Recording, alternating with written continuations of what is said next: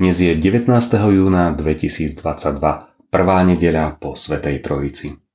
Božie slovo je dnes pre nás napísané v Evanieliu podľa Lukáša v 16. kapitole od 19. po 31. verš. Bol bohatý človek. Obliekal sa do šarlátu a jemného ľanu a hodoval každý deň skvostne.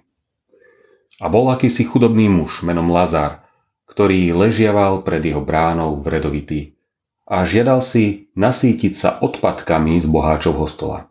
Ale nikto mu ich nedal. Len čo psi prichádzali a lízali mu vredy. Ten chudák umrel.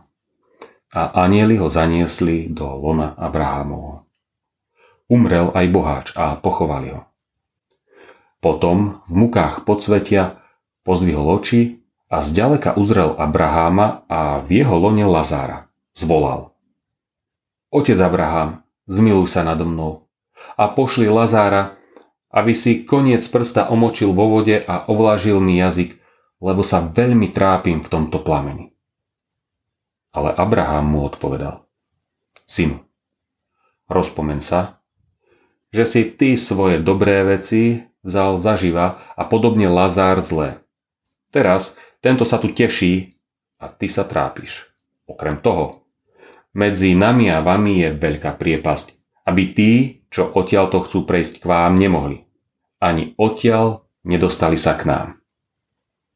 Na to povedal boháč. Prosím ťa, teda otče, pošli ho do domu môjho otca. Mám totiž 5 bratov. Nech im svedčí o tých veciach, aby neprišli aj oni na toto miesto múk. Abraham mu povedal. Majú Mojžiša a prorokov. Nech ich poslúchajú. On však odvetil, nie, otec Abraham, ale keby niekto z mŕtvych išiel k ním, kajali by sa. Odpovedal mu, keď Mojžiša a prorokov neposlúchajú, nedajú sa presvedčiť, ani keby niekto z mŕtvych vstal.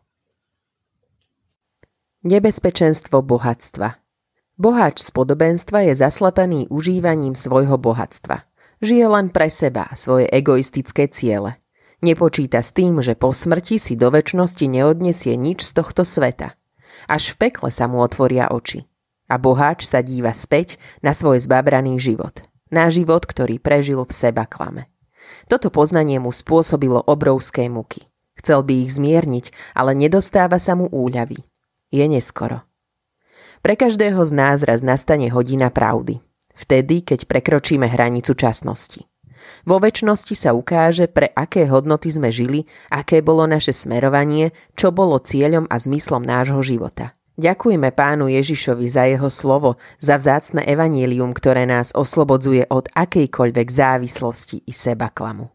Otvára nám srdce pre blížnych a motivuje nás k službe žiť pre neho a potom s ním prebývať na veky. Dnešné zamyslenie pripravil Jozef Juházy. Vo svojich modlitbách dnes myslíme na rómsku misiu.